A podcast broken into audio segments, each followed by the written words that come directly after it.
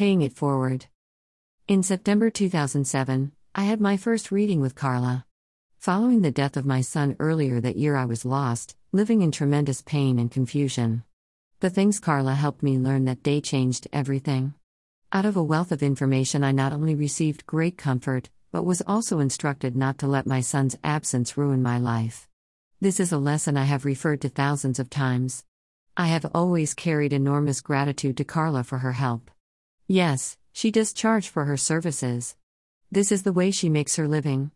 But my gratitude stems from the fact that she is so willing to share her gift to better the lives of others. Since my last contact with Carla, I've also lost my beloved husband, amazing daddy, and precious mother. The grief has almost killed me at times, and my main emotions have often been bewilderment combined with numbness. My life is running over with questions for which there do not seem to be any answers. I fear that if I make an incorrect choice, everything will collapse like a house of cards. So I'm often afraid to make any move at all. This morning, as I drank my coffee, I wondered if I would ever regain focus, if I would ever be able to sleep again, if I would ever see the day when I'm not completely overwhelmed with decisions and responsibility. And in a moment of absolute inspiration and clarity, it came to me get in touch with Carla. Once again, Carla was the conduit to information that changed everything. I learned about loved ones here and already passed over. Not all of the information was good, but I still need to know what to let go, what I can change, what I can't. The framework of life I live and function in was stripped down to show me how I'm hurting myself, and what specific steps I can take to effect change. I had no idea.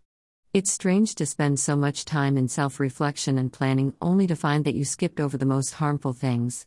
Simple instructions were also given to help me improve my health. Who would have thought? I had finally painted what seemed to me to be the new picture of my life.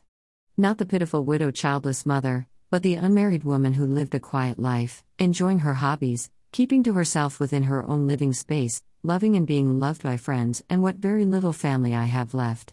I have more than suspected for over four years that teaching would be a part of my life, but could not identify it. Now I also know how that will come together, and how it will satisfy my soul. There was neither thought of nor desire for a significant other or even a date. As I told my cousins and friends many, many, many times, been there, done that, it was great, I was blessed, stop telling me about all the stinking fish in the sea, please leave this alone. I certainly don't need or want some man lying on my couch waiting for me to do his laundry, thinking he's doing me a favor by giving the widow some company. Carla could see all of this and pointed out that I was in full sabotage mode. You think? And then, she said I need to get over all of this because I'm going to fall in love this year. What? Much to my everlasting surprise, I had recently accepted the offer of a dinner date, but we never got there. Things seemed to just fizzle out, and we were over before we started. Carla was able to show me what his life is like right now and how things look from his perspective. I did not say one word about this guy whatsoever when Carla just knew, she described him both physically and spiritually.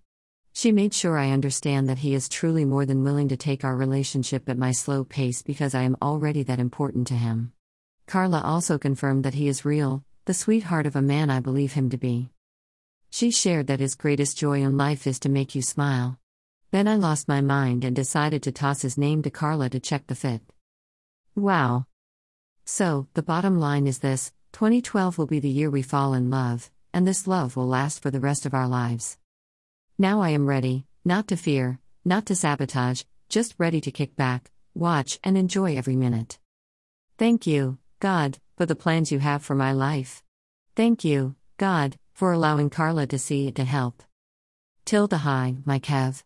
How amazing to know that you will learn of this one day in 2012. Can you believe it? Cynthia. Bakersfield, California.